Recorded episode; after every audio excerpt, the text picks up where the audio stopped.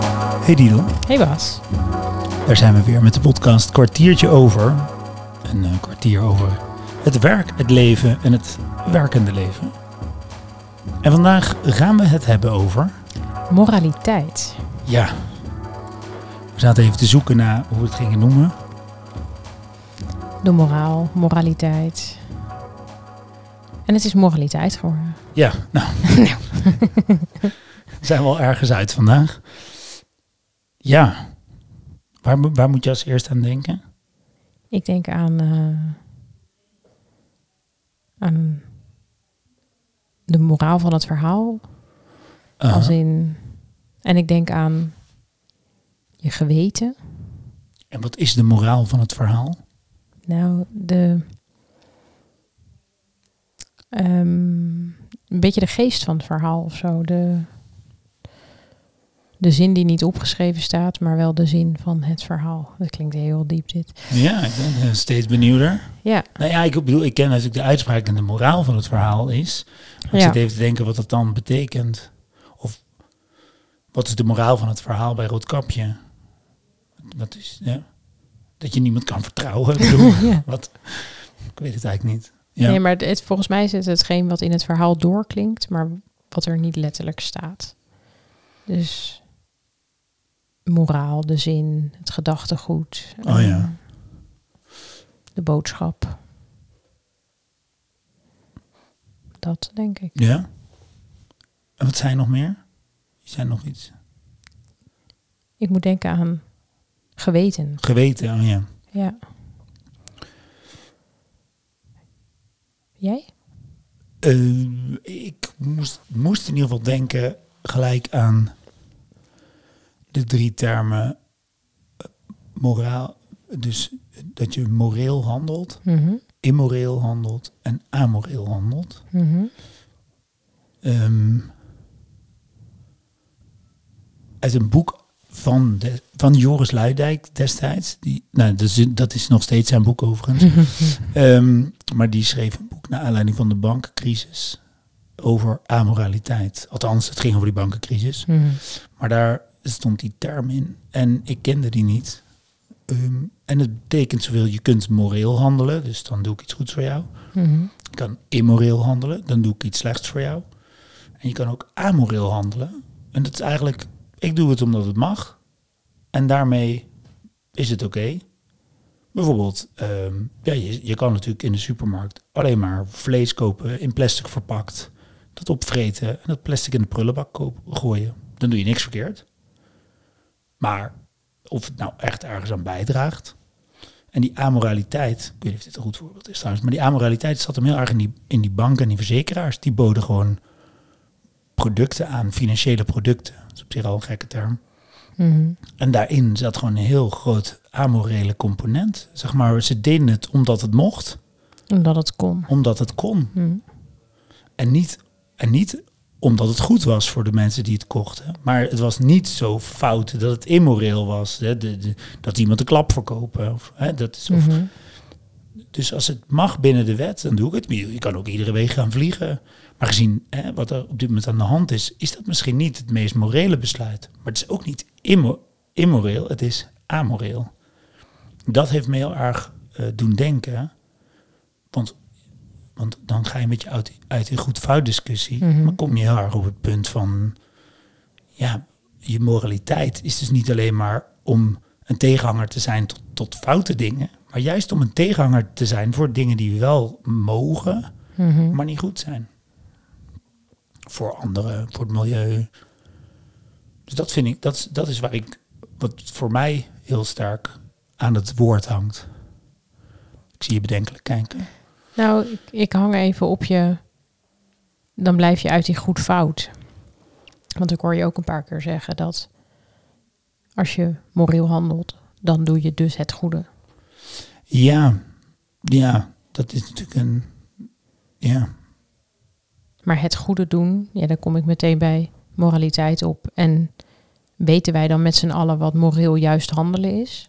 En, en die vraag stellen, wat denk, denk jij? Ja, ik denk dat dat nog op grote thema's wel navolgbaar is. Dus dat sommige dingen logisch zijn. Mm, Maar op sommige ook, ja, dat is toch aan een ieder, zeg maar. Maar dat is volgens mij dus de truc van, van moraliteit of van moreel handelen. Is dat je misschien collectief moet vaststellen wat je moreel vindt en wat niet. En dat dat ook verandert door de tijden heen. En hoe gebeurt dat?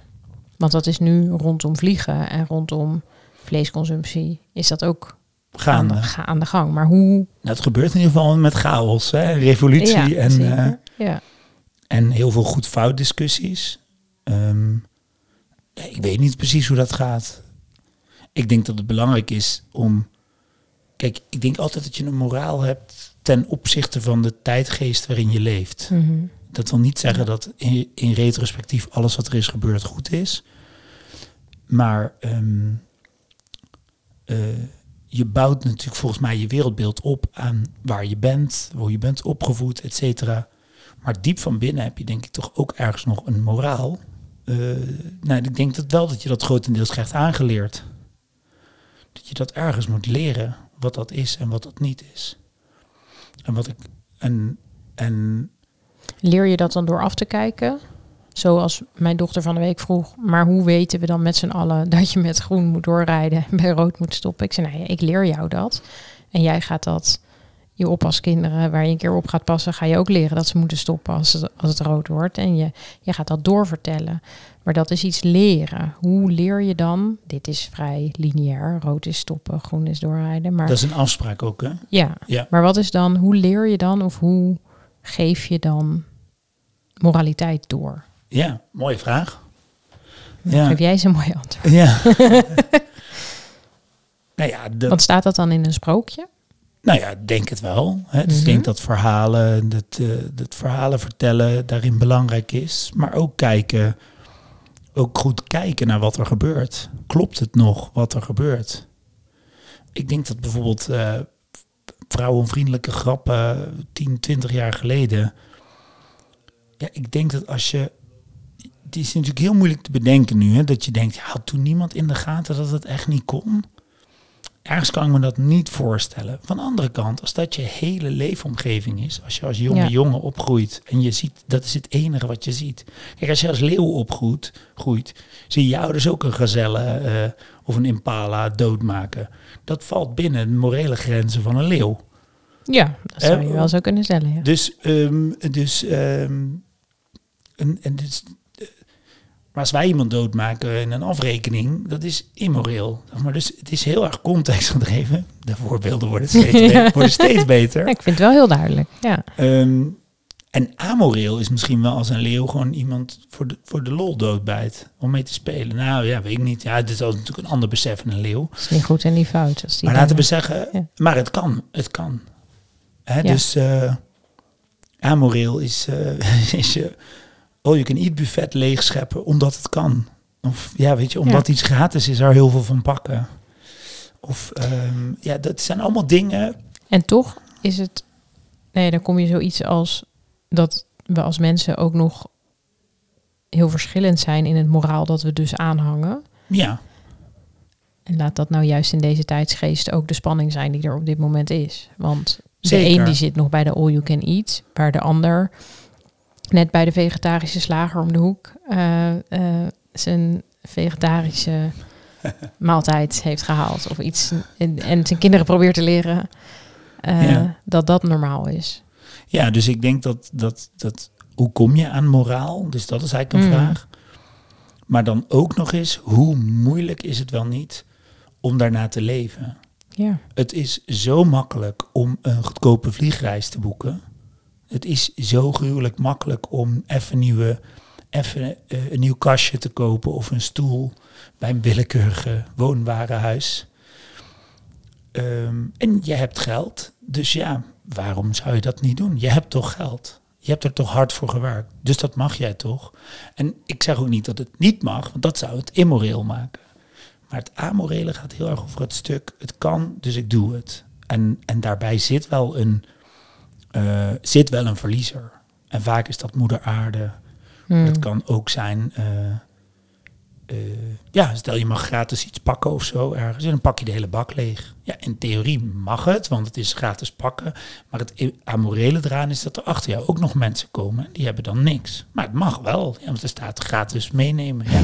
Snap je? Dus Ja. dat, dat is volgens mij dat moeilijke stuk. En ik denk dat, dat eh, veel discussies lijken te gaan over moreel en immoreel. Terwijl er eigenlijk denk ik een heel groot derde component. component in Ja. is. Ja. Dus dat vind ik, nou, dat vind ik in ieder geval eh, boeiend hoe daar vorm aan te geven. Want daarover bijvoorbeeld heb je het over vliegschaamte weet ik wat allemaal. Ja, er is gewoon niet een goed of een fout. Er is gewoon iets om je toe te verhouden. Dat maakt het eh, volgens mij lastig. Ja. Jij zegt, er is geen goed of fout. En volgens mij is dat er wel. Maar dat is eventjes de vraag langs... Hoezo dan? Nou, er, als je kijkt naar wie de verliezer is... en als je bedenkt dat als je in een vliegtuig stapt... dat je daarmee de aarde eh, naar de kloot helpt, even hard Ja? gezegd, dan is dat toch fout? Als je naar een begrafenis gaat van je geliefde in het buitenland, is dat dan fout? Nee, maar dan koppel je het aan iets... Ja, maar dat is het probleem. Of dat is de uitdaging. ja. Het is in essentie, eh, hebben we volgens mij allemaal een uitzonderingspositie. Ja. Kunnen we allemaal bedenken dat het anders is. En daar gaat het dus, dus eh, ik, ik, het gaat er volgens mij, kijk, ik bedoel, als je de aarde niet wil vervuilen, met, dan moet je niet met zoveel mensen zijn. Dan kunnen we natuurlijk, om maar weer eens dat thema te pakken, hè, dan kunnen we het gaan hebben over hoeveel kinderen zet je op de aarde, hoeveel doe je dit. Iedere beweging is vervuilend. Het gaat volgens mij heel erg over kunnen we, hoe kunnen we de aarde leefbaar houden. En, en ja, als je normaal tien keer per jaar vliegt. En kijk, er zijn mensen die vliegen wekelijks voor hun werk. ja. Nou, dan mag ik toch wel één keer per jaar vliegen. Dat is 50 keer zo weinig. Dan kom je in een soort morele discussie. Van ja, ja, maar ja, ook die ene keer is niet nodig. Ja, en dan raakt moraliteit ook aan. ehm, ik moet meteen denken met dit, vergelijk wat je nu noemt, ook aan de ethische, ethische discussie als het gaat over, en daar zit ook een bepaald moraal achter. ehm, de ene persoon is 50 en heeft een nieuwe heup nodig en de andere is 80 en heeft een nieuwe heup nodig. Aan wie geef je hem als je er nog maar eentje uit te geven hebt? Nou, Dino, aan wie geef je hem? De meest logische ethische casus is dat je hem geeft aan een persoon van 50 Ja. die nog lang door kan. Maar die persoon van 50 heeft misschien wel niet zo'n heel fijn leven. En die persoon van 80 misschien nog heel erg. Ja, waar heb Ja. je het dan over? Over Ja. kwaliteit van leven. Hoe waardeer je die dan? Nee, dit is een beetje, daar moet ik aan denken met Ja. mijn zorgenachtergrond. Dat ik denk, ja, dat is een hele lastige discussie. En daarin bestaat dus, en dan kan ik je goed volgen. eh, er bestaat misschien wel een goed en fout. Maar die is zo een bepaalde manier immenselijk, omdat iedereen die uitgangspositie of de uitzonderingspositie heeft. Ja, nou stel dat jij nou een bedrijf bent wat eh, heupen maakt. En dus daar is schaarste op. Dan zou je ze per opbod kunnen verkopen. Dat mag. Dus het is niet immoreel, maar het is wel amoreel. Ja. En dus daar gaat, het, daar gaat het volgens mij over. En dat is heel erg dus met die financiële crisis aan het licht gekomen. Dat er gewoon heel veel dingen gebeurden die wetmatig mochten. Mhm. Maar ja, die eigenlijk gewoon als, als, als, als consument waren die niet te zien. De risico's die werden genomen bij om al je spaargeld op een klein eiland ergens in de Atlantische Oceaan te zetten. De risico's die werden genomen met zelf opgerichte banken. Die waren gewoon niet, niet te dragen. Maar dat zag jij niet. Jij zag als consument een hoge spaarrente. En nou ja, niet gehinderd door enige studie van eh, de achtergrondinformatie knalde iedereen zijn geld daarop. En eh, dat is natuurlijk niet zo handig als consument om het zo te doen. Maar het was ook amoreel van de, van de banken. En daarom is er zo'n regeltje bijgekomen. Let op, geld lenen kost geld. Ja, dan, je kan denken, ja, wat is dat nou? Natuurlijk kost dat geld. Het zou gek zijn als geld lenen geld oplevert, weet je. Dan, dus natuurlijk kost dat geld. Maar dat regeltje is om je eigenlijk aan te wakkeren... dat je zelf wel even moet gaan nadenken wat je doet. En het is dus immoreel om te denken, weet je wat, we zeggen daar niks over, want ja, jij wil geld lenen. En zo is dus, dat is het hele amorele, ja. Ja, en ik denk dat dat ook maakt dat ik zeg dat ik het vind linken aan geweten. Ja, Want daarmee wordt, als iedereen nou in zijn uitzonderingspositie gewetensvol is, ja, wat dat dan ook mag inhouden, hè, want jij waardeert dat anders dan dat ik dat doe. Maar dan nog, als je daar wel zelf over nadenkt, Rondom je geld, rondom het ticket wat je koopt voor dat, voor dat vliegtuig, rondom van alles. Dan maak je in ieder geval een afweging. En dan denk je erover na.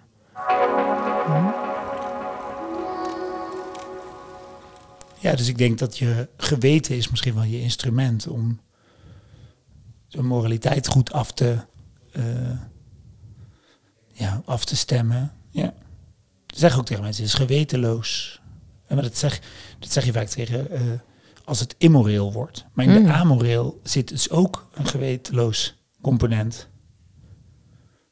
Want je Zeker. kijkt gewoon wat zijn de regels. Ja. We hebben het helemaal niet eigenlijk gehad over moreel. Dat je ook gewoon, gewoon, ook gewoon de, de positieve of de, Ja. zou ook eens leuk zijn. Hè? Ja. Ja.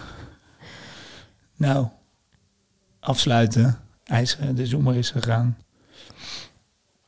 Ehm, ja, ik, eh, ik ga er even over nadenken. Ik, eh, Iets iets, ik zit gewoon te denken, wat is nou, als je moraliteit... Dus volgens mij is, eh, als je bijvoorbeeld op een gegeven moment kiest om iets te doen... Daar had ik laatst ook een gesprek over met iemand in een restaurant. Het is toch hartstikke taai als je altijd maar de juiste keuze moet maken. Het is toch hartstikke moeilijk. hmm, Hè, het is bijvoorbeeld eh, minder vlees eten en dat soort dingen. En toen hadden we daar een gesprek over van, dat is denk ik ook moeilijk om daarin te komen. Maar als je dat eenmaal, als je daar voor jezelf een duidelijke afweging over hebt, dan wordt het ook makkelijker. Dus als je besluit, kijk, als je iedere keer dat je op straat om geld wordt gevraagd door een dakloze, iedere keer moet gaan beredeneren met jezelf, doe ik het wel, doe ik het niet, hoeveel geef ik Mhm. dan, wordt het. Je kan ook gewoon zeggen, ik geef iedereen die ik tegenkom gewoon een euro. Het is wel belangrijk dat je daar niet onbekend staat, maar zoiets. Dan is, dan is eigenlijk, heb je één morele beslissing gemaakt en die voer je gewoon uit. En volgens mij als je besluit om bijvoorbeeld geen vlees meer te eten, zo, dat is veel makkelijker dan minder elke vlees. maaltijd. Dit elke maaltijd af te wegen. Dus soms kan een moraal volgens mij je ook een beetje helpen daarin. En dan is het, dan is het volgens een zuivere moraalleven niet zwaarder dan eh, af en toe dat het af en toe niet doen. Maar dan kan het juist ook helpen. Dat vond ik wel mooi en dat. Ja, dan, en, en, en dan wordt het dus ook niet heel strikt. Nee. Want dan heb je je koers bepaald. En Ja. niks zegt dat je daar ook wel eens vanaf mag wijken. Zeker, Maar want het is je eigen moraal, ja, ik vlieg niet, tenzij. bijvoorbeeld. Ja. En dan volgens mij ga je dan ook iets minder moralistisch om je heen lullen. En mensen die iets anders goed doen, maar niet hetgene wat jij doet. Mhm. Ja. Ik, eh, de moraal van het verhaal, Dido? ja, nou, dit is wel een soort strikt vraag. Het is een kwartier geweest, we stoppen. Dat is, de moraal. Oké. Dag Bas. Dag Dino.